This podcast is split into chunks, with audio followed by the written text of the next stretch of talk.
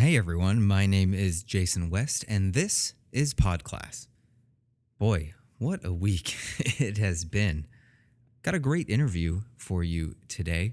My special guest is Chris Lund. He is an assistant superintendent in a major school district in Southern California. This is a particularly great interview because we go real deep into some really interesting and foundational elements of education and where it might take us in the future. Particularly, we get into the topic of grading and what it means to give a grade and what grades should really represent. We went real deep into this. Uh, we also talked a bit about his history, his background, how he got into education, how his first year in education began in LA months before the LA riots began. And I gotta say, the person who sticks with education deep into the LA riots as their first year of being a teacher, uh, yeah, that person is meant to be in education and is definitely destined to uh, go places within that field. So, anyway, like I was saying, we went pretty long with this conversation because we went so in depth. So, I'm going to truncate my intro here. Normally, I do a uh, TCAP of the week, which I will do, but I will keep it fairly short, and then we'll get right into the interview. So, uh, yeah, let's start with TCAP in the week with Mr. West. Okay, so the tea I'm drinking this week, uh, I'm I'm really feeling this tea. Uh, this is yet again Art of Tea. I'm telling you, they should just sponsor my show because I pretty much reference their tea every other week. But I am drinking Art of Tea's Maui tea blend. It is fruity, it's bright, it's sweet. It is green tea. It's mixed with pineapple, cornflowers, organic safflowers, some natural flavors. You take a sip of this tea. First of all, it is smooth. The caffeine content is pretty low, so it doesn't really give you any jitters or do anything but give you that soothing sensation of having a really nice cup of warm tea.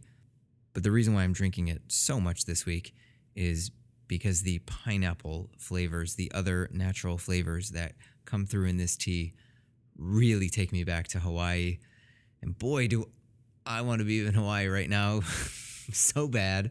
It is cold, it is rainy, it is windy. And I'm, yes, I'm talking about Southern California, not just the rest of the Arctic tundra known as the Western Hemisphere. We are uh, experiencing some unusually frigid weather out here. And uh, yeah, this tea is bringing me back to that island time, the island breeze, the island vibes, which is also really nice because this week has been, I wouldn't say stressful, but it has been, uh, it, it is verged on stressful. Uh, AP weeks are coming up pretty rapidly. Uh, I am responsible for around 2,000 students taking AP exams, roughly 4,000 AP exams overall. And uh, on top of that, I'm still growing into my role as a, a leader on a school campus. And I got to tell you, I've said it before and I will say it again. Don't let anybody tell you or try to make you think that leadership is easy because it is not. Getting into leadership is a lot like becoming a new parent, at least for me, in that having a child really pushes you into becoming really aware of your deficiencies as a person. It tests your patience, it tests your ability to communicate with your spouse. It just it, it puts a mirror as close to your face as possible and shines all the bright lights on it so you can see all the imperfections as to who you are and that's kind of what becoming a leader is like, at least for me anyway. Uh, the issue that I'm having is that the imperfections that I'm seeing in the mirror are not the same imperfections that I see when, uh, you know, I, I, go home and I'm, oh, I'm a new dad and I'm seeing all of my weaknesses as a person through that lens. I'm seeing all my weaknesses as a person through the lens of being a new school leader. And I got to tell you, I'm learning a lot, I'm growing a lot, I'm having a lot of fun but at the same time, this is so far this year has been a journey of self reflection and self discovery that uh, is not always the most fun because you have to really come to terms with who you are and where your deficiencies are.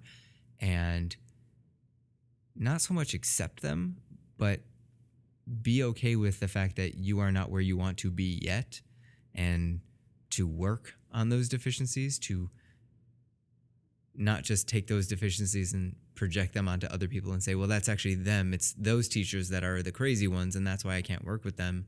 Or it's those kids that are don't know how to behave in my class and that's why I can't work with them.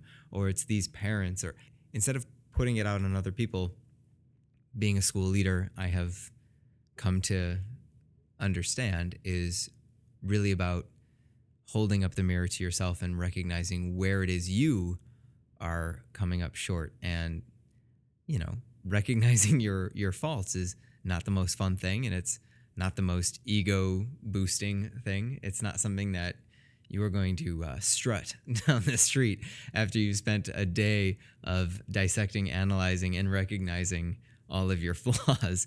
But uh, you know it it's going to make me better as a person and i haven't fully processed all of what this year has been in terms of me discovering my own leadership strengths and weaknesses, uh, but I will continue to think about them. And once I have a much more firm grasp on this, uh, I will definitely share that with you in a mini pod or maybe in a really prolonged TCAPing the week. Speaking of prolonged TCAPing, I said I was going to cut this short, and I kind of already broke that promise. So why don't we cut this short and get the show started? But first, a quick fake commercial break. Today's episode is brought to you by Bulletin Boards. Bulletin Boards, found in schools, post offices, and nowhere else.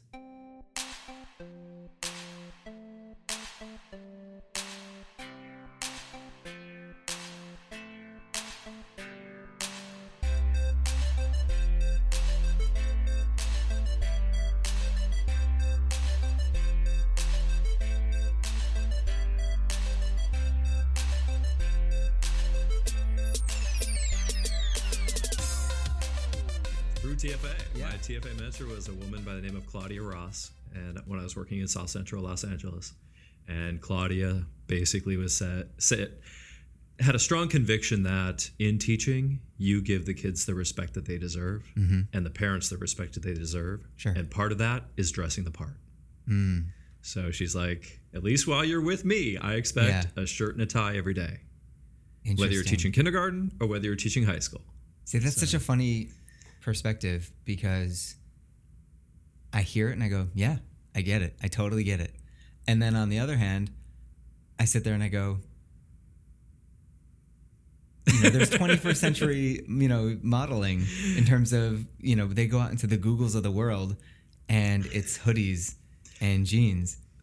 yeah And well so- things have changed obviously Well, no, but I mean, I, I, I, I feel ago. a pull. no, but I'm saying I feel a pull for both because it's like, especially I look super young and I, you know, shaved today, so I cut like six years off my Right. how I look, and, and you know, if I don't, if I'm when I don't go to school in a shirt and tie, which is almost never, I mean, I get, I get still stopped at school.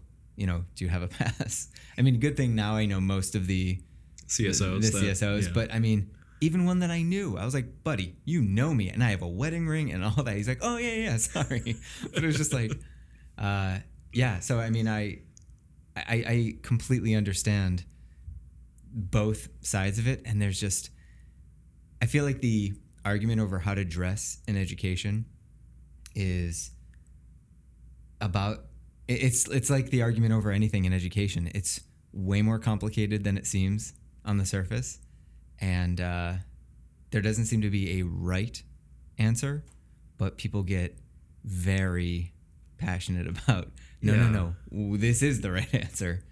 I will fight. say, transitioning to administration, Mm-hmm. having a more formal dress made it easier. Mm, You know, when people walk onto campus, they automatically assume a certain level of Yeah. stature or position based on your dress. So, And I've thought you- about that. I was thinking, you know, if I move into an admin position in a in an area that doesn't know me, it's like, oh, I, I, of course I have to wear the suit and tie and all that. But there's another part of me that has this fantasy. I'm like, well, but if they know me, they know the kind of work I do, and they know. Yeah, you can get away with that, I think, after you've been in a community for a while. yeah, Um, I guess the question is, the more you do the work, you realize that it's it's the community work, and there's community defined as the students and teachers within my site, right. and then there's the community at large and my interaction with that community at Yeah. large, and the persona that I want to portray to that community at large. Well, I mean, you also you also work for the district, so you go to board meetings. I can't imagine the, the feeling of somebody showing up in a hoodie to a board meeting. Like I totally get that. Um, and thus ends the segment on habiliments. Habil- habiliments. Ha- habiliments. It's a fancy word for clothing, and uh, that's a great transition though to welcome you into the show. There we go. Thanks for being here You're welcome. uh, as I I talked a bit about you in the intro, but as you sort of uh, revealed in the in that discussion, you work for the district. I do. How long have you worked for Long Beach Unified? I'm going on my 11th year. Okay, and were you a teacher in the district first? No, I How did- came in as a principal.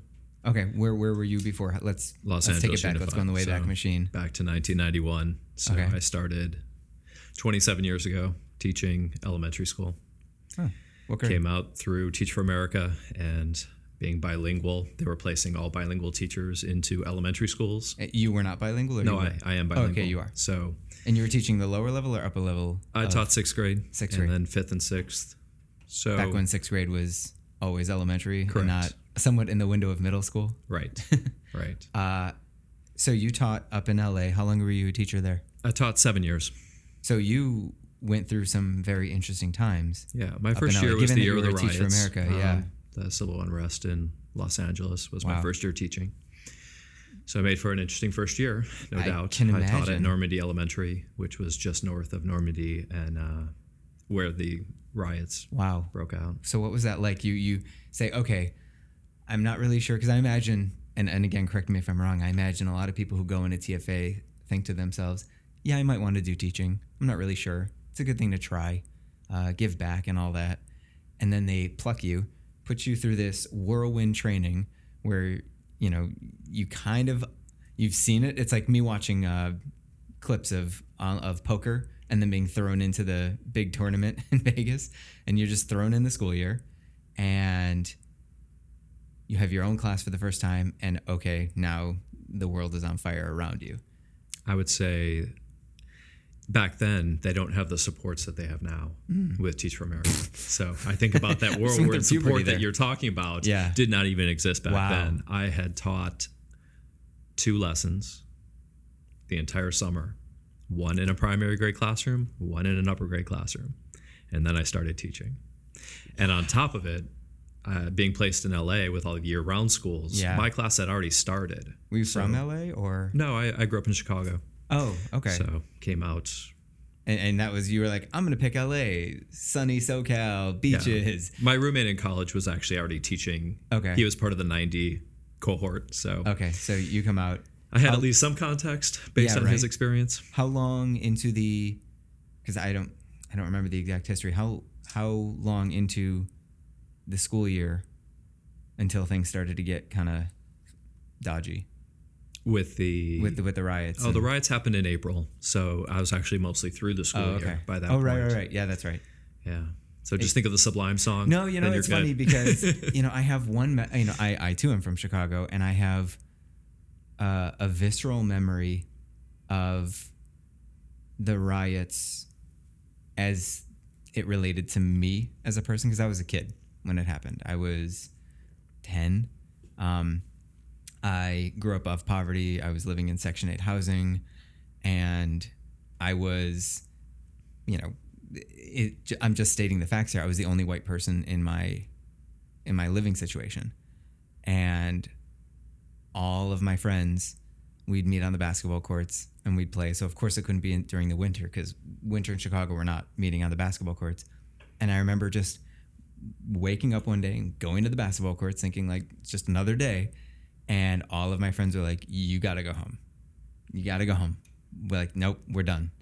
And that was sort of my introduction into uh, understanding divisions among race and inequities and things like that. So uh, when you say it was in April, it's like, oh right, of course, because it was that was around the time when we started to go back outside to play basketball and all that. So you had gotten through most of the school year. Were, was the school closed for? Yeah, the riots broke out on a Wednesday, and we were closed on Thursday and Friday. Mm. I went to a first communion though on Saturday up in South Central that that year because life continues. Yeah. So you know, especially at the church. so one of my fifth graders th- then I was teaching a five six bilingual class uh, was getting his having his first communion. So Wow. we celebrated and had a party with the family. The jumper didn't show up because they couldn't get that delivered. but Right. It was uh, somewhat of a surreal Back experience home in Chicago, like, what are you doing? Do not. But you go. yeah, you go and you know there's obviously the the guards, the National Guards were out at every corner. Um, kind of patrolling the streets. The streets were empty. The freeway was empty. It was the easiest drive to work that I've had in a long time. Um, so, you know, I think it was a testament to, you know, you see the the challenge that the families faced in that neighborhood, um, but that life still goes on despite Yeah. the unrest.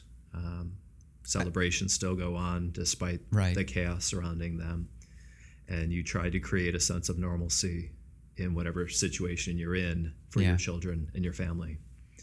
It's also the move of a young person to be like, you know what, I'm gonna go anyway. I'm- Probably, I'm, I'm I would say that was probably the case. I mean, I, was- think about yeah, I think about my first year of teaching, and I was in uh, the West Philadelphia, you know, Fresh Prince of Bel Air school, uh, or the Fresh Prince of Bel Air style area, and I would stay late, and I say, oh, I'm gonna go to the corner store, no big deal, Yep. get something, you know, as a snack, and in my mind, I'm just, you know, just young and dumb, like, oh, whatever, I'm a teacher, Right. you know. and now I think about it, it's like I would no, that is not something that when you're a parent, you're like, I'm just gonna go home and eat dinner. Yeah. I mean, I, I will say that my entire education has been spent in high need areas. Right. So I taught in South Central. I taught in East LA.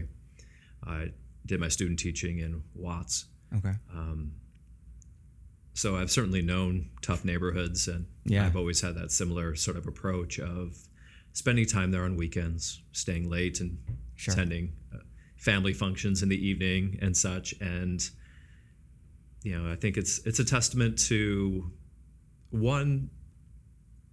Even in those neighborhoods, life goes on. Sure. You know, and you you have a certain sense of awareness. I was gonna say, might- could you feel the, it percolating as it was developing over the course of the school year? No, I, I would Because obviously say it was one singular event that sort of opened the lid, but you know, I, I had a guest on a couple weeks ago who told me uh, he lived in the neighborhoods uh, during the riots, and uh, he said, you know, I, I said, were you uh, freaked out because you were a kid? And he goes, no, uh, we weren't afraid. And like we weren't the ones in any danger, but Right. it was just more surprising. He said that uh, that people were surprised by it. It's like all of the anger and frustration that we had all felt was just now being shown in public, but it wasn't anything new or crazy. So I didn't know how much you had seen or felt as it was. I mean, there was certainly, I think, a traumatic experience for many of the children. Um, there was, I, they may not have felt that personally in terms of maybe threats against them, but I think the the fires obviously created a certain sense of fear.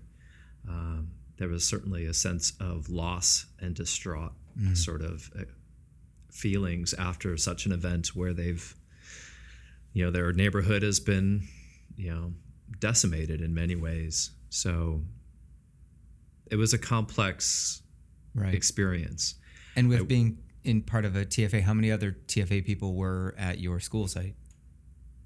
i was the only one Okay. they weren't doing placements like they do now where they try to keep people grouped Yeah. together for that collaboration. So they don't they learned a lot over the years. So i felt woefully underprepared to teach. were i feel bad an for the children yeah. that were in my initial couple years of teaching. I i cared a lot for the kids. Sure. i spent a lot of time with them on weekends Yeah, you know yeah, with their families. You know we took trips to the beach and to the movies and things like that so i certainly went above and beyond Mm-hmm. Yeah. from a, a personal sort of experience but it, from a teaching standpoint i didn't know what i was doing But you know, it doesn't are- matter how many how much experience you had going in your first year. Yeah, it's, just- never good. But I will say there's any first year teacher listening, just write an apology note and just get hold on to it, and then you just give it to all your students at the yeah, end of the but year. I will say Really teachers that have been through a program that at least studied something in Yeah, that yeah, regard. I mean, my major was obviously not education. What was uh, your major? international studies and Spanish literature. So, you know, that's not helping you teach. So, I will say that at least people that have been through a program that have done formal student teaching, they certainly benefit from those experiences, Mm-hmm. uh, especially if it was an in depth sort of teaching experience. Yeah. So, when you're learning on the job, you know, there's a certain level of unfairness when it comes to the level of service and, and teaching Yeah. you're able to provide to the children. So, at what point in your teaching career you get through your first year of teaching? Uh, not only do you get through your first year of teaching, but it's I always compare your first year of teaching to you know being told, "Oh, I heard I heard you know how to swim. Here, there's the ocean. Let's see what you got." But you were thrown in the ocean during you know just a hellacious storm, and you made it through. You lived, and you came back. At what point did the switch flip where you thought, "Oh, I'm going to stay doing this. This is what I'm supposed to do." That's a good question. I, after teaching three years, I went to the Peace Corps. So that was a, a transition point, and I thought that Man, might be just really you know, I'm going to teach, and then I'm going to go into the Peace Corps, and then we'll see where life takes me. Is this like your nature just to give and give? You got well, like 20 it's interesting. My commitment use? to the That'd Peace Corps was short lived. so before you go, uh, I was say, like, uh, you know, 20 uh, praising my work around, Help me you know, move next time. Yeah. right um, you know being in a relationship at the time my wife was a, a teacher we had met through the district intern program in los angeles and we had uh, obviously grown serious in our relationship and if you've been known anyone that has applied to the peace corps it's a long sort of tedious process it typically Sure. takes a year Well, So I mean, they send you. well, they send you for you know that's the whole Yeah. you know post once you get placed somewhere that's the two to two and a half years Yeah. or, So or experience. have but I mean, getting into the. Peace That's what I'm Corps saying, just takes forever, and you know you don't realize that at the time how serious the relationship's going to become. So uh, yeah. My Where girlfriend at the going? time, uh, now my wife. Uh, you know, endured this sort of transition and supported me with it. Is it a long distance thing? Well, yeah, and then when I got there, I realized, what am I doing? Yeah. Where'd you end Um, up going? I was in Turkmenistan. Wow.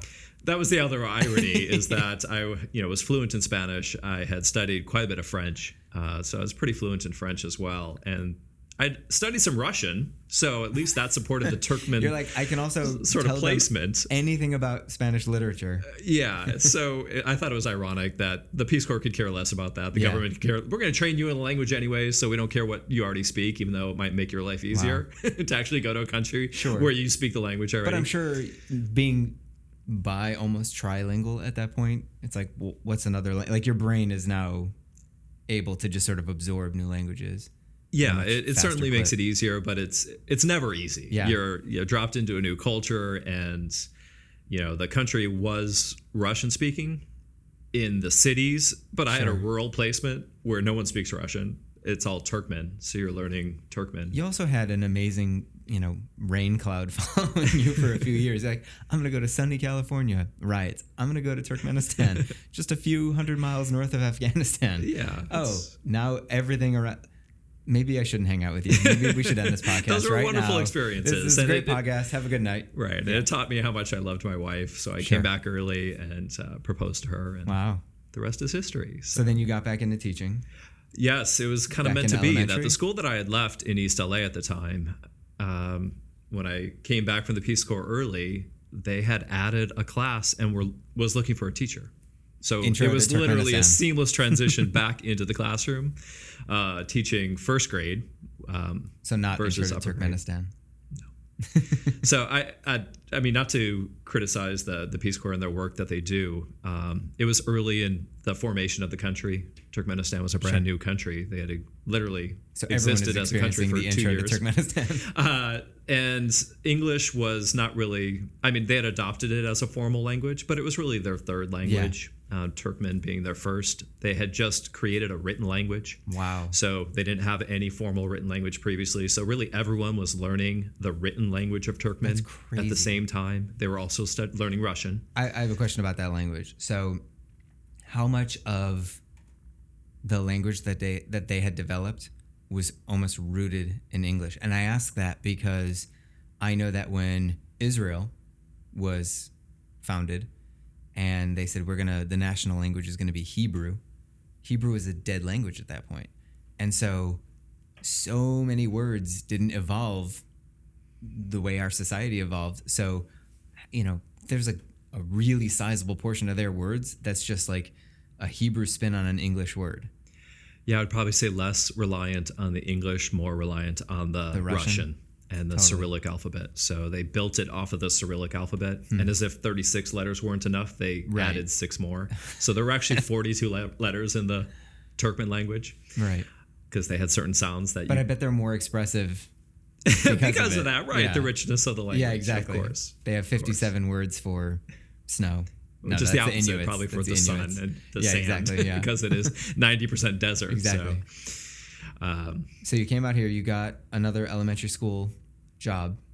You taught there. At what point did you then say, again, I'm not only going to stay in education, but I want to move?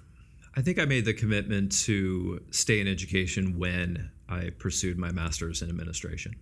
When I saw that as here is my way to impact a larger system. I was frustrated by the fact of in a classroom, especially in an elementary classroom with 30 students, you can only affect so much change. We had gone through a fair amount of work at the school that I was at to write a charter proposal, actually. And this was in the early onset of the charter school law. Right. I mean, I had a whole episode about how the the origins of the charter Yeah, movement came from a public school. Yep. Uh, so this was in 94, 95. So we had written a charter proposal at the school to go through that transition process of taking a public school and turning it into a charter school um, and deciding whether we wanted it to be a dependent charter, which were fairly popular back then, or an independent charter. And we ended up not doing so as a staff, but it was very enlightening just to kind of envision new possibilities. Yeah. So that was the exciting thing is that back then, charter schools really were different schools. They weren't Yeah. bound by even state standards at the time. Mm-hmm. They weren't, well, back then it wasn't even state standards. Yeah. Well, it was the content standards. They weren't bound by standards. They weren't bound by contracts. They really could be whatever they wanted yeah. to be. The So- wild west. yeah, and you weren't bound by accountability even. So they weren't even tied to hmm. administering the same assessments. So it really allowed a school staff in this case to really kind of envision a different future for a school, uh, which was exciting. Um, even though it did not happen, it just it kind of gave me the the bug, if you will, to Yeah. get excited about what schools could be and, And how to really lead master's. a school. That was Yeah, during that was during ma- my master's. So what was the impetus for going and pursuing a master's? I think it was, sure as I had mentioned, that? Kind of drive to impact a larger system. I had had some nice principals, don't get me wrong, Sure. um, who I tried hard and I think did what they thought was right. Right. But I also saw the impact that an administrator had on a school site uh, to really impact change. And from a negative standpoint, that if you work with a an ineffective administrator, the power that that has Yeah. to really turn a school or cause a school to go into a downward spiral. For sure. Uh, but on the reverse side, what a powerful um, administrator, effective administrator, can do to a school to really uh, bring a staff together around uh, collective work, around moving a school forward, around building relationships with parents. That was always important to me. So you pursue your master's and you that's when you sort of you're in it and you go, you know what? I was into it, but now I know this is like what I got to do. This is what I am meant to do. And you recognize the power of admin. So you say, I'm going to try to be an admin. Yep. So then you become an admin. What's that first year like? I became an assistant principal at a school that uh, the staff did not like their principal, and that was a very awkward place to be in. Sure. Um, to support the principal and her work w- in a school where there was some relationships that had been fraught, and they uh, To put they- it lightly. Yes, they uh, they. It was tough. It was tough to be in. It was, you know, you're somewhat associated just through the relationship of your admin and kind of clustered together to kind of prove that you know despite what has happened you know i can still support teachers and the work that they do and support families and the work that they do. But i will say it was a, a pretty toxic environment. So one that i did not choose to stay in very long. I say, So how long were you in AP? I was an AP at that school for a little bit over a year, and then another uh, school AP position opened up in the district back in East LA. So I jumped at that opportunity, and then the principal, who I'd respected, uh, who I'd known in my previous work as a coordinator, he re- moved on to another school, and it was at a unique point in Los Angeles where you could choose your own administrator. Wow. So they gave school sites through this what they call the learn process yeah. to allow a school site to say if you have a candidate that you want for your principal, mm-hmm. you can support them. And your Sure. staff needs to vote on it, your parents need to vote on it, and you- you're classified. Your certificated and your classified staff need to support this. So I went through that whole process whereby the entire parent community had to endorse me as the principal, the whole staff had to endorse me as the principal, and then transitioned at See, the age of 30 into the principalship. I mean, that sounds amazing, and it sounds, in an odd way, it sounds like that's kind of how it should be, but at the same time, I could also see the other side of it just becoming a popularity contest. But when you're talking about all stakeholders involved, I- think that kind of doesn't really happen because parents are going to do what's best for their kids, teachers are going to do what's best for them, and Yeah, and it, ha- it has to be in a school that where that you already have some kind of relationship as well. So, having been at that school for about nine months as the assistant principal, I'd worked with those teachers before through some of the other teacher leadership opportunities that I had, providing professional development. So they knew me from another context when I stepped in. So that helped too, of just kind of taking, embracing that instructional leadership role. It was easy with teachers that already kind of viewed me yeah, in that capacity as a teacher supporting teachers through professional development and leadership. why why did they go away from that system? I imagine it was probably the district trying to rein back in a little bit the control bit around control, who they yeah. have moving into the the principal role. Yeah, Um, but it was an exciting time. So when you have that kind of endorsement of your staff, it's amazing what you can do to embrace new initiatives and embrace change. yeah. So we did some really creative work in those early years around. And I imagine it's a hard thing. It's I imagine getting voted in like that is exponentially more challenging the larger your school site is. You know what I mean? yeah, in terms It's of like- developing those relationships. Well, you have you have 18 people on your staff. You can have Yeah, I had 16 of them vote 50 for or you. so teachers. Yeah, you can have 14, 15, 16 of them vote for you. But if you have almost 200 staff, Right. Then it becomes like, a, well, now we just aren't going to have a principal because no one's going to No one's agree. No one's ever going Right. to agree Right. to that extent, right? yeah. Um, so okay, so how long were you a principal before you sort of decided, you know what, I need to keep climbing? Um, I was a principal for 13 years, eight years in one site in Los Angeles, Mm-hmm. and then five years here in Long Beach.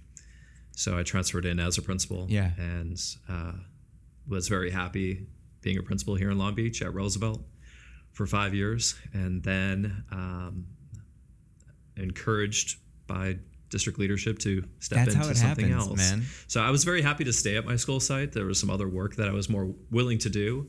I felt that as a principal, I think the longer you're at a school site, um, it tests your leadership Mm. more than you know the two three years in and jumping into another site. So eight years was a good amount of Yeah. time.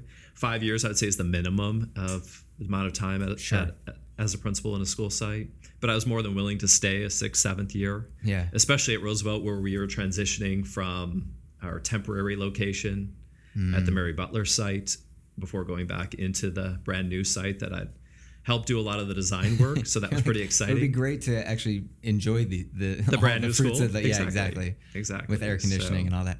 Uh, I- I have not. I have yet to meet somebody who is higher in the chain, whether it's admin or district, who didn't get there because uh, someone just sort of suggested to them. It's like it's like in order to climb the ranks of education, you almost have to be like inceptioned. like someone has to get in your brain and go, "This would be a good idea," and then you go to sleep and you go, hey, that would be, a good, idea. right. it's something I never thought of, but maybe it is my own thought. Yeah. Uh, it's just kind of funny that in a field where all we do is encourage someone to bring out the best within, that typically people don't come into education with a vision of climbing the ladder right. and then actually do it. Uh, it's normally I'm just here to do my job, and then someone goes, "Actually, I think you might want to go do," and you go, "Hey, maybe I should." Yeah, and I will say that Long Beach has done some pretty innovative work around systems of support with the leadership pipeline and supporting teachers that want to go into administration through the Future Administrators Program, Future Leaders Program. Mm-hmm. You know, so it's all these structures that are in place to kind of help people make those transitions, and then once you're in the position to support people to be successful in those positions. Uh, I think that's been pretty exciting to see that develop over the last five years obviously in LA we did not have anything like that. There were tests we had to take to go in administration. Yeah. So you can pass a test. Hey, now you can be a vice principal. You can pass another test. Now you can be a principal. You know, I mean, which, that's the other side of education is that you can be, you can have no experience in education, and it's your first day on the job, first time having your a class of your own, but you already have a master's right. in education because you are a master of education. My first day, I'm a master. Right. Well, yeah. and it's one of the few jobs I tell new teachers this that you have the same responsibility your first day of teaching that you have on your last. Mm-hmm. And very few professions are like that. I like that. that you can yeah. honestly say That's that true. all that encompasses teaching and the complexities of teaching. Yeah. You have the first day and the last. Yeah, you don't really think about it because you think about by the time you're done, the standards and the bar is set so much higher. But it's still at the end of the day, it's pretty cut and dry. These are the expectations that you have and the responsibilities. Um, that's really good. I like that. What is your position now? My formal title is uh, Assistant Superintendent of Research and School Improvement. And how did that position come to be for you? to be. so everyone's like, "Oh yeah, you're the data guy. Yeah, oh, exactly. You must have loved. I mean, you've lived in research forever. You're suddenly in this this realm." Um, that was never my intent. Yeah. Uh, oh, did you teach math? Yeah. I didn't even know like people that had been in this ro- role previously, so I I didn't even understand what the job even was. Yeah. So when I was called by my deputy superintendent and my superintendent to take on, yeah, you're going to be director of research back then. I'm like, I'm going to be director of what? Is that like in some closet somewhere, like yeah. tucked in, sort of like you know doing research so projects? What am I doing? people and say, research this. You research that. so I was uh, very naive around our own system of support and what the research office even mm. did. To be honest with you, when I stepped into the role, it was a dual role of director of instruction as well as director of research. So I was supervising principals at the time. Wow. Uh, for the first three years. So I supervised 14 principals one year. Um, That's the other, by the way, the other thing in education that I've that I've learned in my time is that you you never make a clean promotion. It's oh, we're going to give you a promotion, but it's also going to incorporate most of the duties you had before. and then once we know that you can do this, then maybe you can let go of some of the older responsibilities. Right. Well, I'll be honest with you that the director of re- instructional side of the house that excited me more because sure. it was what it's what I knew. I yeah. knew site leadership, and I, I, could easily mentor and support other principals in that work because that was my life. Whereas that's, the research right. side of it was like that seemed the foreign side. Well, that's what brought us into education is to yeah. help others get better. Right. So that, so that actually made my transition easier right. because it's what I knew. Spoonful of um, sugar and all yeah, that. exactly. So supervising elementary K eight principals, and then I supervised actually high school principals.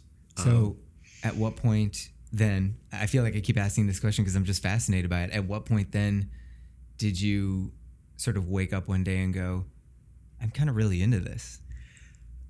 So I've looked at obviously I went into it as a learner, sure. uh, saying what is this work that we're doing within research, and the research is somewhat of a misnomer. Misnomer. The school improvement aspect piece, I think I embrace because it's what once again it's what I know. Mm-hmm. The research side of it, we don't do a lot of research we work with research partners and I, we obviously support research proposals that people have mm-hmm. but it's mostly as a result of supporting our principals and our teachers that are going through master's and doctoral programs mm-hmm. and you want to do your thesis in the district you want to do your dissertation in the district we're here to support you with that work right. and because of our unique partnership with cal state long beach we support that so it kind of gives internal staff free reign to do their research within our system now i was told that if you're doing you know a, a thesis, uh, you're doing a research study, that you that districts typically don't like you to research your own. Like if you're if you're in the district, they don't want you to research. Your own, Depends on your they- chair. They'd rather a, an outside person. Yeah, so they might encourage you to actually you can stay in our large district Mm-hmm. and just do the work at another school. Might be more appropriate than your own school. Sure, sure. Um, but like I said, that probably Studying the- represents about studying the efficacy of my boss. right. Research is probably only about five percent or less of my job, Wow. despite the title. Sure. so uh, really, the majority of the work is around other systems of support. So really, learning and understanding all the data systems that we operate. Where I think we're incredibly fortunate in Long Beach to have to run and manage our own data system. Most districts contract that out. Most districts don't even have a research department to begin with. Oftentimes, if they have a data system, it lives with IT. Is that because they're not big enough, or Yeah, typically larger districts are the ones that have a research uh, office. Um, it also is very common to manage the work through an IT department. So, in many school districts, the SIS system lives with IT. And as a matter of fact, 10, 15 years ago, that was the case in Long Beach. and that's kind of what gets us all into trouble in terms of depending on computer people to analyze education stuff. That's how we ended up. You know, I mean, you know the history as well as anyone. That's how we ended up with the zero to 100 scale system. exactly. It's because we allowed computer people to determine Right. what the grading scale was for. So I think that's uh, we're fortunate to have a large large enough system that we actually have a research department that manages its own data system that actually builds out its own data platform. Um, that's pretty unique instead of having to contract that out. So when you contract it out, Yeah. it kind of gets built for the masses, and it's not really customized to Long Beach. So to have Yeah. our own internal And they don't system, know it as well, right? Exactly. Yeah. And we, if, if there's some new report that we need, we have staff that can build that report. If there's some new uh, measure that you want added into the data system, if there's some error you're finding in the data, Mm-hmm. it's easy to fix. It's never, well, I won't say it's easy. It's never easy when it's 75,000 students and. Yeah. it's a complex data system across multiple years. It's never easy. So that's been part of my learning curve of really Sure. understanding data warehousing, understanding uh, SQL databases, understanding programming. So we have four programmers in our office that build this out. Um, and then to manage obviously testing and support and training and everything else that goes with it. Yeah, So- I would say plus, you know, working for the district offices and going to board meetings and having all these other things that are sort of floating above your head at any given moment. So, you know, not to get all personal, but is is do you, is this kind of it where Mm-hmm. you want to be, or are you thinking, you know, world domination? Maybe not world domination, no. Uh, so that would be my superhero sort of Yeah, alter yeah, persona, yeah. perhaps. But no, uh, I'm always open to new ideas and new possibilities. Like I said, I've enjoyed being a learner in this role. Mm-hmm. And what I've tried to do is take a different sort of perspective, having not grown up in the research world, having grown up on the leadership side of the house of being a site principal, and really trying to build out tools and resources that I hope are benefits to school sites. So really kind of taking that different perspective and seeing where are those opportunities to help the system improve and create new tools and new ways of looking at it to do so. how would you say that your and it could be at any given time in your timeline of this career what have you learned about education that you just you wish you could explain to both teachers and people who are not in education to sort of make everything a little bit clearer for everyone because I feel like education is one of those things where we've all been through it. You know, we've all been students, and whether or not we choose to make that our profession, we have experience within it, and yet we understand it about as well as space travel. You know what I mean? Uh, you know, so you ask somebody who's not in education, and most of what they can spit back at you is what they hear are these sound bites, you know, from Washington or uh, what they experienced as a kid where this teacher was mean or super nice or Right. whatever. What is something you would love to be able to, now that you've had all this breadth of experience? It's a broad question. It's a very broad question. So, on a simple level, I guess I would say teaching is complex, that teaching is a profession, and just because you went you sat in a classroom doesn't mean you understand teaching. So I think of the complex pedagogy behind effective instructional practice mm-hmm. and what that really means. And there's an there's certainly an art to teaching, but there's also a science to teaching. Sure. So there's this whole research methodology around what effective instruction looks like. And I think we as educators need to help promote that professional aspect of the work that we do so that everyone doesn't just think that they can step into the classroom and teach.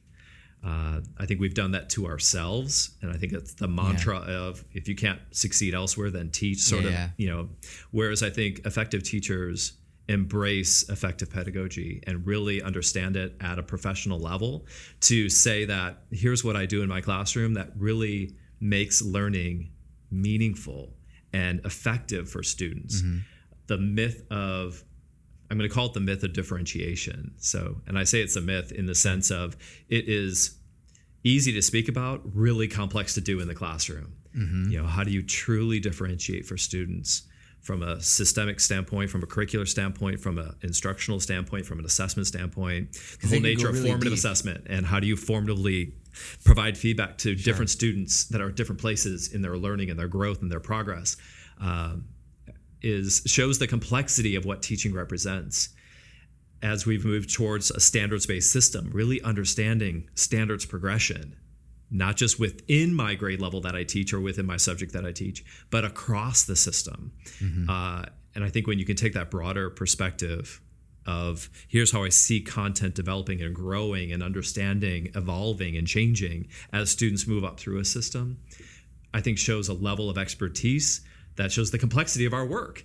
Uh, Yeah. And that I think we as educators need to speak more about that so that people see our work as complex. So I think that'd be one thing that Yeah. I would hope that people would see differently about the work that we do. The second is that systems are complex. So a school system is a complex system. Yeah. A school district is a complex system. And the challenge is how do we create coherence and focus in the work that we do, either within a school site or across a system?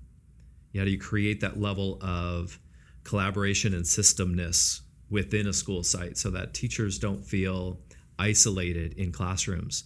That traditional sort of egg crate structure, if that visual helps you. No, that's great. Of, you know, classrooms being the way, independent of each other. That is one of the best metaphors for how a school is because you go to the grocery store you open the egg crate before you buy the eggs. There's always uh, there's at least one cracked egg.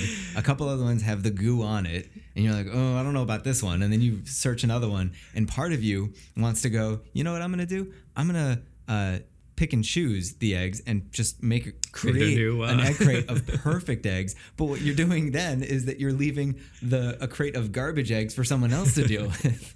I mean, it really is the perfect uh, metaphor for education, and I'm going to steal it, erase this whole part of the podcast, and claim it as my there we go. There we go. So I think our challenge as a system is how do we break down that egg crate structure so that teachers don't feel isolated in classrooms, that we create collaborative opportunities. Sure. We build on that professionalism where teachers are in each other's classrooms, seeing each other teach to build on that pedagogy. Right. I think a big problem that we have in American education is that our contracts don't value planning in general in America. So you think about our teacher contract and how much time is actually built in for planning mm-hmm. from a contract standpoint. And a and you compare that to other countries and you think of like the Japanese lesson study model and how much time they actually spend with children versus the time that we spend with children. We in America spend more time with children in our classrooms than any other country in the world Yeah. versus spending time building our professional capacity through peer observation and peer collaboration, um, peer learning, peer teaching, where we're going to go and we're going to teach this lesson together and learn Yeah. from each other through the strategies that we implement. So that's another big shift that I would like us people to see is that when your teacher's out of the classroom, those are opportunities for them to learn from each other, and ideally that would be built into our structure as an education system. So just like we expect t- uh, doctors to go on rounds together to learn from each other, hopefully that would be something we do as educators built into our system. Yeah. No, I mean, it, very well said. It, it was a broad question because you've had a very broad experience, and uh, I think you hit on some really important points, especially, you know, the nature that we kind of do this to ourselves in education. You know, we've allowed for this profession to come across as more touchy feely than, you know, more art than science. Like, you know, I don't know when it's ready, but I can just, I just know Right. inside when it's, you know, like that kind of like um that kind of cook where I don't follow a recipe. I just sort of know when it's ready. And there are some people who can do that, but that's not how it should be done. Uh, you know, and we've kind of eliminated the aspect of, you know, no, there is a real thought process to this and a real science Right. to it. And well, you develop a certain level of automaticity in the work that you do that makes sense that you're going to reach the point where you can Right. make that without having to do so. But it's understanding that there still are effective steps, yeah, pedagogies, recipes around the along the way Sure. that make effective teaching. And it's not to downplay the relationship side because I think you've alluded in your other podcast to teachers that build those strong relationships. And I think that's essential too. The teachers that we remember as students that made a difference in our lives weren't just great teachers. They recognized us as individuals mm-hmm. and they built that relationship. And I allude, you know, I think back on my own experience as a child and those teachers that were also coaches and mentors that made a difference Yeah. beyond the teaching of their content. Uh, so it's that co- complex relationship of I understand what I'm doing from an instructional standpoint, from a pedagogical standpoint, but I also see the students, yeah, you know, and recognize them and the naming games that you've talked about before of getting to know your students and and it exists not just with the students, but I think with parents and community as well. So how do we build those relationships Right. not just one on one with kids, but with their families? Um, and again, it comes back to the conversation we had at the beginning: the dichotomy between, uh, you know, business and emotions. You know, suit and tie, and zip up hoodie. Uh, and I think that's a great place to leave it, especially because I'm just thrilled that I know I now actually know someone who's listening to my podcast, and so we're we're I'm set. We we could be done. This is great. there we go. Thanks. Are you ready to? uh Are you ready to play some games? Bring it on. All right, let's do it. All right, so our first game is called Crunching the Numbers. You spend much of your day looking at data and statistics and attaching it, attaching meaning to these numbers. So the way this game is going to work is I'm going to read a number, a statistical number, and then I'm going to give you three options as to what That number that represents. statistic, yeah, what that number represents exactly. Uh, and the goal is to get them all right. Are you Right. ready? I'm ready. All right, we're gonna start the timer. And number one, go. 500 a year. Is it A, the average amount of times students will ask their teachers to use the bathroom within the first five minutes of class? Is it B, the average dollar amount teachers spend from their own savings on school supplies? Or is it C, the average amount of times Americans hear a news story about Donald Trump and immediately think, oh, this will surely be the end of his presidency? As much as I'm hopeful for the C, I'm guessing it's probably the B. Correct. Correct. Uh, yes, 91% of teachers collectively spend $1.5 billion of their own money on school supplies every year. Crazy. Uh, number two, over 52%. Is it A, the percent of teachers' daily food intake that is made up of caffeinated beverages? Is it B, the percent of English teachers who couldn't tell you what the hell a dangling participle is? Or is it C, the percentage of working teachers with less than 10 years' experience? A or B could be possibilities. I'm guessing it's C. It, it is C, correct. I believe the national average for teachers is somewhere around being a third grader. Uh, I could be wrong on that one, though. Number three, the, the statistic is 9 billion. Is it A, roughly how many of those spiral notebook pieces teachers will find on their classroom floor at any given school day? Is it B, how much money President Trump is hoping to cut from the education department this year? Or is it C, the number of steps it takes for a teacher to actually get their credential cleared? Well, I think as we've transitioned to computers, it's probably less A, uh, and uh, it is difficult to get your credential, but probably not that difficult. Let's go with B. You are correct. Yes, I think you're starting to figure out this game. Uh, number four, the statistic is uh, over 400. Is it A? How many times a student will ask to do something immediately after a teacher finished explaining how to do that thing? Is it B? How many meetings, PDs, and conferences a teacher is asked to attend each school year? Or is it C? The average number of overtime hours a teacher works every school year? I'm going to go with C. That is correct. I I, I personally stopped counting at like 200. Uh, and last one, 88. Is it A, the percentage of a single can of Axe body spray that a teenage boy will spray on himself minutes before entering your classroom? Is it B, the average number of tabs a teacher has open on their computer at any given day? or is it C, the percentage of people who took part in a survey that said they had at least one teacher who made a quote significant positive impact on their lives? It is definitely C. Ah, see, look at that. We ended on a positive note. Yes, see, we did. teaching's great. Yep. And you won the game. Congratulations. I did. Five out of five. Good job. Bring it on. That- Next, that- one. Next that- game. That is data analysis. Good job. Okay, our next game is WTF are the kids saying these days. So the way this game is going to work is I'm going to tell you a some sort of and this is where I sound a thousand years old, some sort of newfangled expression that the kids are using these days. I'm going to tell you the word and the definition. And then because I don't want to be the only one that feels a thousand years old, I'm going to ask you to try to use it in an adult sentence. The goal is to make my guests feel ancient, but also to just ruin slang for kids. That's well, that's the- that's yeah. what it'll do. That- Because the that's minute we embrace it, it's gone. Exactly. oh, I want to start using that. Right. Okay, it's dead. Yeah, kind of like dead. when OMG got popular with adults, and kids are like, definitely don't put that in your text. yeah, LOL is is no longer a thing, right? Uh, okay, so the word is finesse. Finesse. Finesse, and the definition of this expression is getting something taken from you in a slick way. Getting something taken from you in a slick way. Yeah. So, So you lost your cell phone. That's finesse. well, no, but if somebody some- if somebody someone- um sort of stole your girlfriend, right? Oh, they finessed my girlfriend. So it's used as a, a verb. Yes, yes. Okay. I should re- next time I play this game, I should really just the, pull out like uh, the what's Oxford the origin, English. Yeah, uh, exactly. the country of origin here uh, on this word.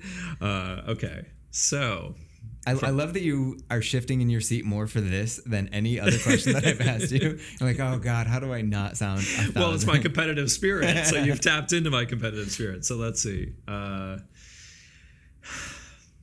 that was a sigh of resignation. I don't know, man.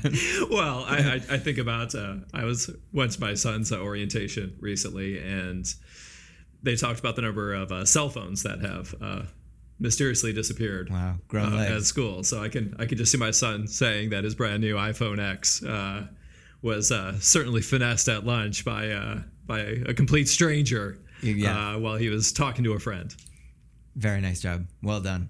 I will say that for me, I got uh, I moved in the last year and I submitted a change of address. The government, the state, sent a piece of mail saying my car registration is ready to be renewed, but they sent it to the wrong address.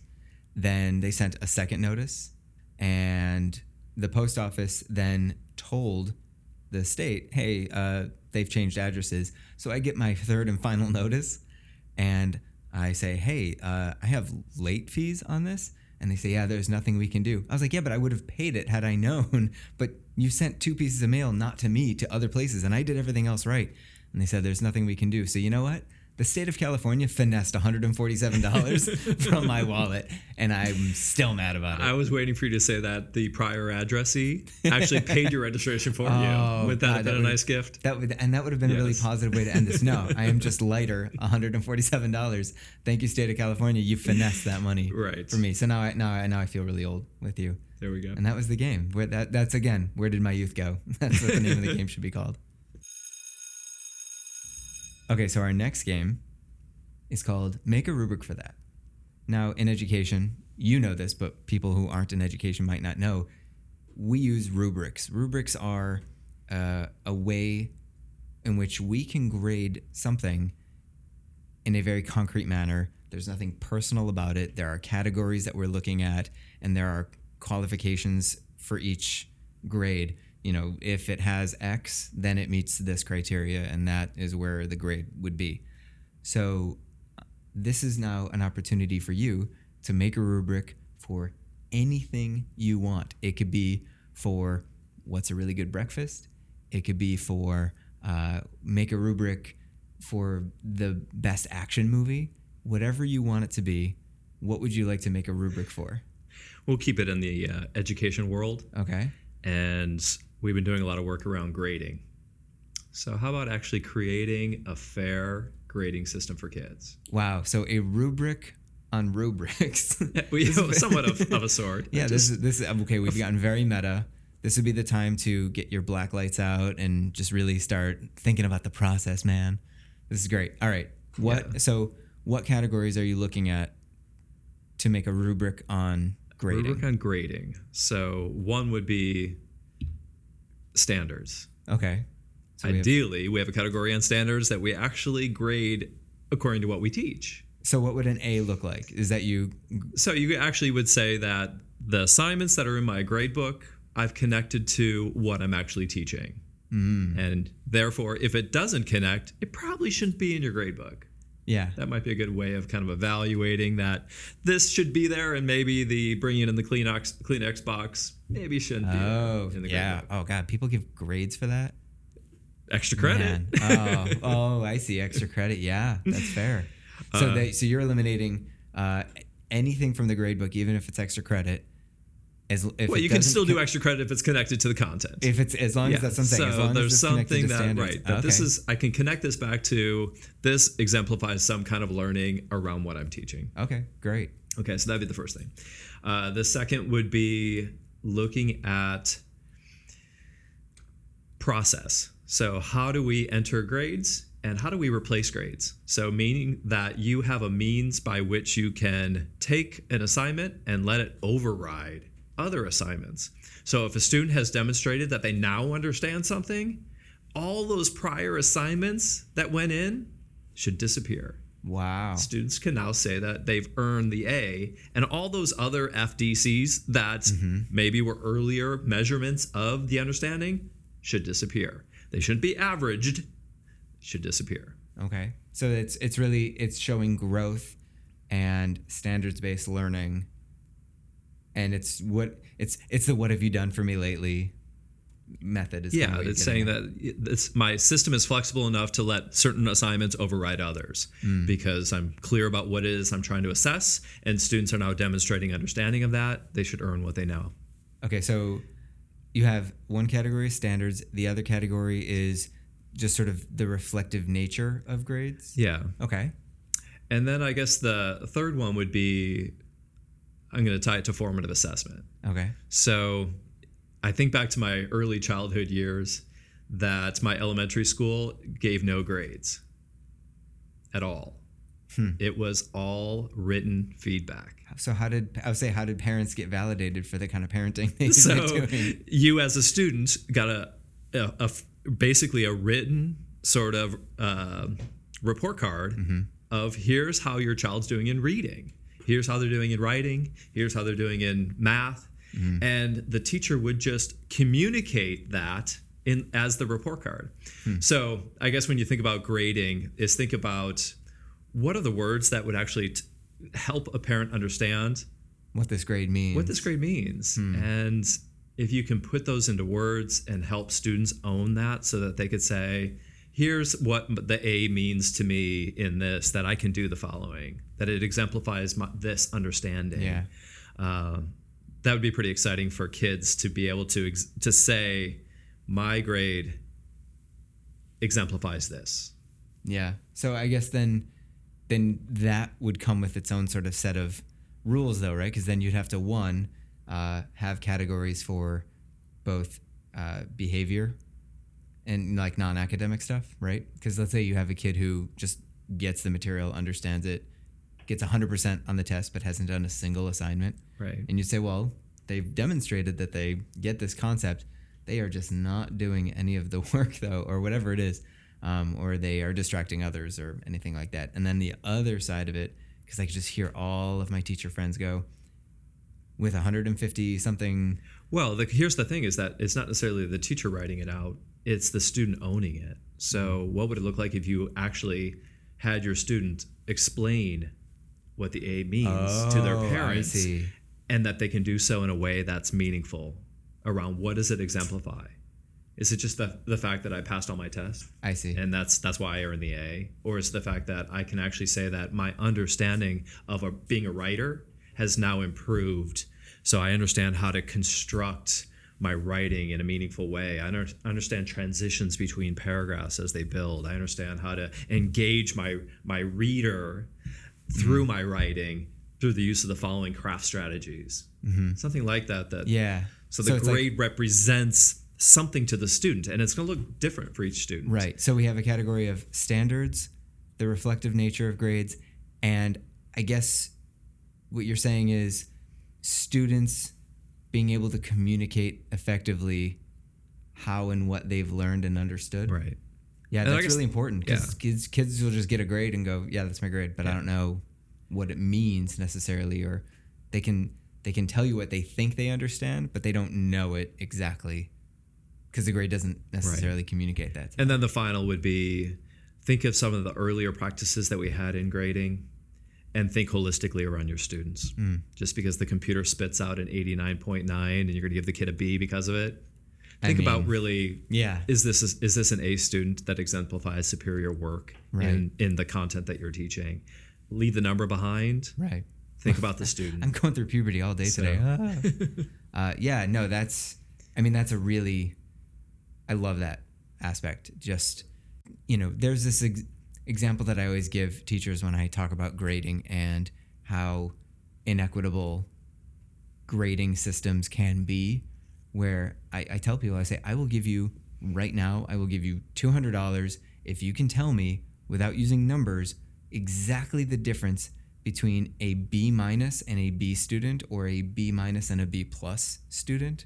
Like, tell me exactly what, make a rubric. What is the line of demarcation that says, oh, this is B minus work versus B work right. without using any numbers? Oh, the percentage. No, no, no, no, no.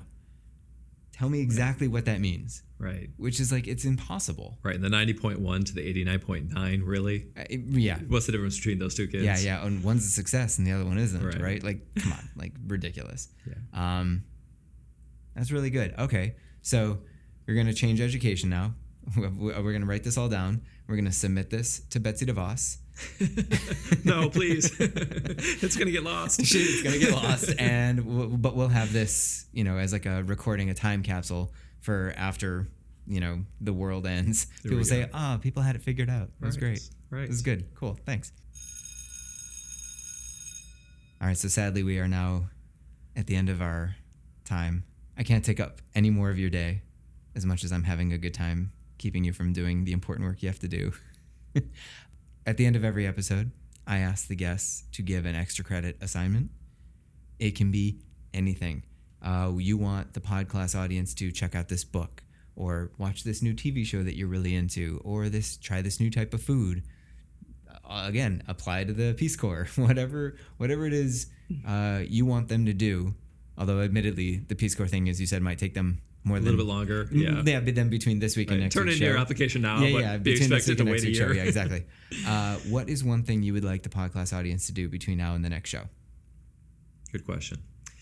Well, uh, in the realm of education, um, if you've never read Kelly Gallagher's work, he's a teacher in Anaheim. Um, he's got a great book called Readicide, goes back a number of years, but he really captures really what it means to be a, a powerful English teacher. So, uh, be my recommendation to uh, a fellow uh, English teacher. Okay. So if you haven't read his book, and then on a lighthearted note, uh, if you haven't watched The Americans, it's finally available So on uh. Prime that you can download and watch. Definitely worth watching. That the series finale, that's up there on the best series finales I've ever seen. I thought about that episode for like two to three straight days afterwards. I mean, I'm not going to spoil any of it. I want people to watch it. It's a great show. The last season and a half, I mean, you could tell they were just sort of uh, stalling to get to the end, but man, when they got to the end, Holy moly! Yeah, but if you haven't seen the first couple of years, get hooked on. Oh it. my gosh, Yeah. it's it's fantastic, and Yeah, it's but also it's been caught in this weird limbo because that was a series that wasn't available for streaming for a long time. So if you missed the start, you were like, "Well, do I start season two? Do I start season three, knowing I've already missed all this and stuff?" it's So- oddly prescient, given that it's about uh, Russians yes, it's very apropos coming into to America today's world. and affecting the government and all that. Yeah. Um, Oh, that's a bummer of, a, an ending. Okay, so uh, watch The Americans. Watch The and Americans. If you you're gonna get into it, but if you're starting to feel a little bit down because you're like, wow, this is they they saw the writing on the wall for where the country was going, go back, pick up a book called Readicide. Read Uh, Readicide is and just his title is based on homicide, the death of reading. In this case, Readicide. so how was did say warm your heart, but oh, that sounds really but horrifying. His, his whole point is to say we've killed reading with some of our practices Mm-hmm. in education. Let's bring back some of that love of reading, that really delving into deep understanding of text. Um, what does that look like? It's it's an earlier text as kind of a precursor to some of the Common Core sort of transition work, but it's it's he's a, a teacher doing the work and living it, and he just has a great writing style. Awesome. So there is your extra credit assignment, and uh, yeah, thanks for coming and doing this. I really appreciate it. Thanks for giving up your day. You're welcome. Okay, that is our show. Thanks again to my very special guest, Dr. Chris Lund, and thank you, my podclassmates, for listening. If you wouldn't mind, please go right to the Podclass homepage on whatever platform you get the show and leave a five star rating. In fact, don't just leave a five star rating, feel free to write a dissertation on why you love the show so much.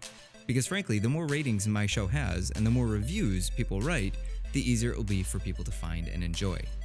Also, don't forget to come back next week for my mini pod show. And remember, if you want your listener questions to be answered on the show, don't forget to submit them to me through social media under the username at TeachMeMrWest or via email at podclasspod, that's podclasspod, at gmail.com. And that's all for this week. Congrats to the New England Patriots and all of the New England Patriot fans. We did it. Six out of nine out of 17 years. I don't care if I lose all of my listeners, I'm still celebrating that victory, even if it was the worst Super Bowl in the history of Super Bowls. And that's all for this week. Podcast dismissed.